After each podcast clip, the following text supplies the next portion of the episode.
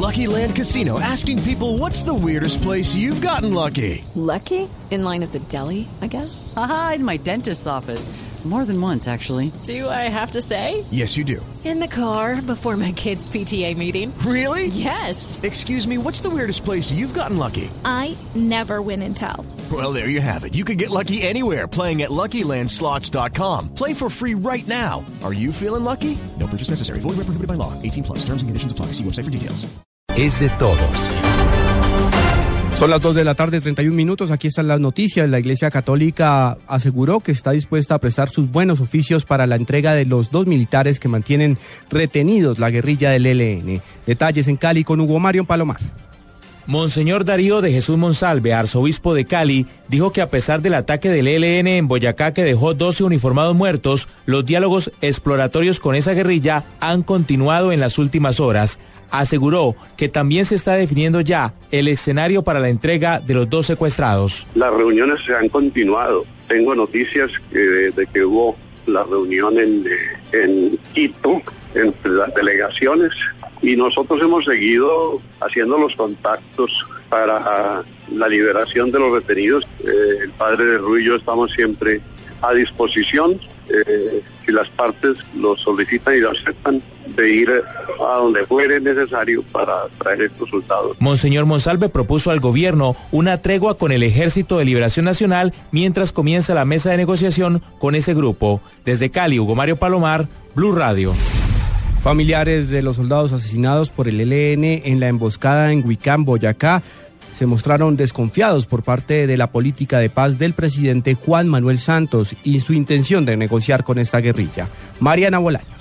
Incrédulos ante el proceso de paz se mostraron algunos familiares de los soldados que perdieron la vida en la emboscada del ELN ocurrida en Huicán, Boyacá. Yadira Castro, madre del soldado Humberto Díaz. Eso es lo que dice el presidente, que es la paz. No, ya no hay paz. ¿Para qué? Si la paz no la acabaron a nosotros. Hoy ya no, ya no tengo a mi hijo mayor, ¿ya para qué? Magali Sogamoso, esposa del soldado Richard Aguilar. Y seguimos con el proceso de paz. Y el único proceso que tenemos es paz en las tumbas, a las cuales es lo único que podemos hacer. María Lila Pardo, tía del soldado Omar Rodríguez. Mientras que los soldados profesionales están guardados, los muchachos que son del campo, entonces sí los mandan a qué? A que los mate la guerrilla. Los familiares le exigieron al gobierno respuestas frente a la manera como fueron atacados los uniformados. Mariana Bolaños, Blue Radio.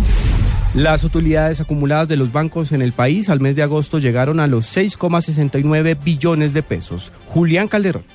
La Superintendencia Financiera reveló que entre enero y agosto las utilidades de los establecimientos de crédito llegaron a 7 billones 410 mil millones de pesos. De esta suma, 6,69 billones corresponden a las ganancias de los bancos, 336 mil millones a las de las cooperativas financieras, 303 mil millones a las compañías de financiamiento y 49 mil millones a las entidades cooperativas de carácter financiero. Para los fondos de pensiones y cesantías, agosto también fue un buen mes. En el total acumulado hasta el octavo mes del año, las ganancias suman 4,6 billones de pesos. No fue así para las sociedades fiduciarias que reportaron pérdidas por 31 mil millones. De otro lado, los activos del sistema financiero llegaron a 1.203 billones de pesos, creciendo 8,26% frente al mismo mes del año pasado. Y se reporta que no hay alarma por el crecimiento de la cartera, pues el indicador de calidad es de 3,08, lo que significa que es una baja proporción en mora frente al total de dinero que está prestado a los colombianos. Julián Calderón, Blue Radio.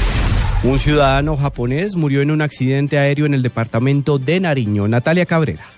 Luis Bolaños, miembro de bomberos en Chachagüí, aseguró que el rescate de los cuerpos del instructor de parapente oriundo de Ospina, Eduardo Paredes, quien además fue candidato al Consejo de Chachagüí, y su acompañante, un japonés de 34 años de edad, identificado como Kimura Noaki, no fue nada fácil por el terreno donde quedaron dicen que de pronto es un mal manejo del, del, del acompañante, del señor que es el instructor. Por eso sucedió la, el accidente. Fue complicado porque ya nos cogió la noche y afortunadamente la comunidad ya conocía el sector, pero sí estuvo muy eh, complicado porque la parte, la topografía del terreno siempre es muy eh, difícil. Según las autoridades, los fuertes vientos y la imprudencia del japonés al no entender español entró en pánico e hicieron colisionar contra la montaña y la vereda Kundur de Pasisara.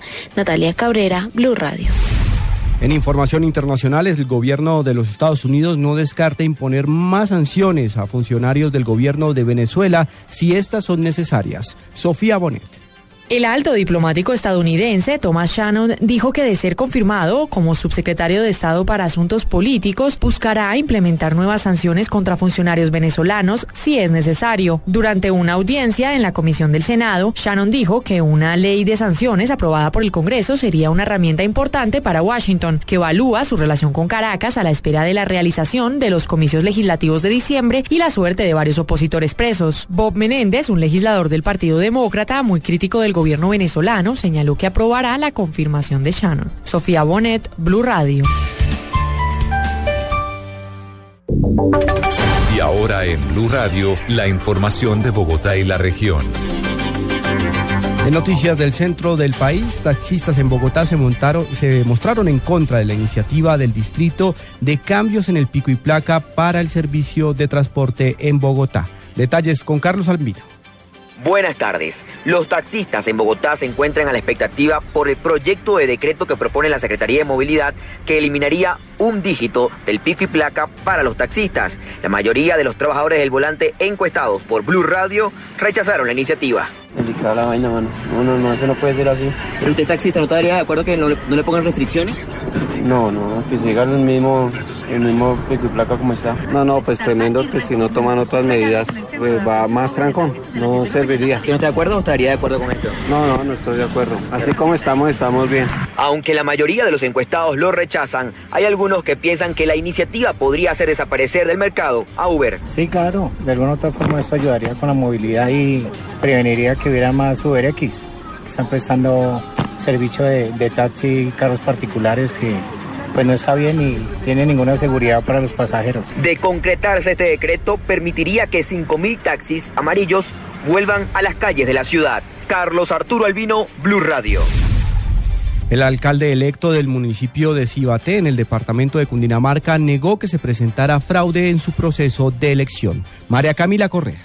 Luego de las denuncias por un presunto fraude en las elecciones de la alcaldía de Cibaté, Cundinamarca, Luis Roberto González, el candidato que resultó alcalde electo, desmintió estas actuaciones y aseguró que el proceso fue transparente. Los votos como tal nunca perdieron la cadena de custodia. No ha existido ningún fraude dentro del proceso electoral. El otro candidato celebró de forma anticipada un triunfo en base a un boletín informativo que emitió la registraduría y que conforme al acuerdo 19 del Consejo Nacional Electoral no tienen mérito vinculante. González reiteró que no se encontraron formularios de la registraduría en la basura, como ya se había denunciado, sino que se trató de material sobrante de las mesas y cartillas de apoyo. María Camila Correa, Blue Radio. Ampliación de estas y otras informaciones en blurradio.com. Continúen con Blog Deportivo.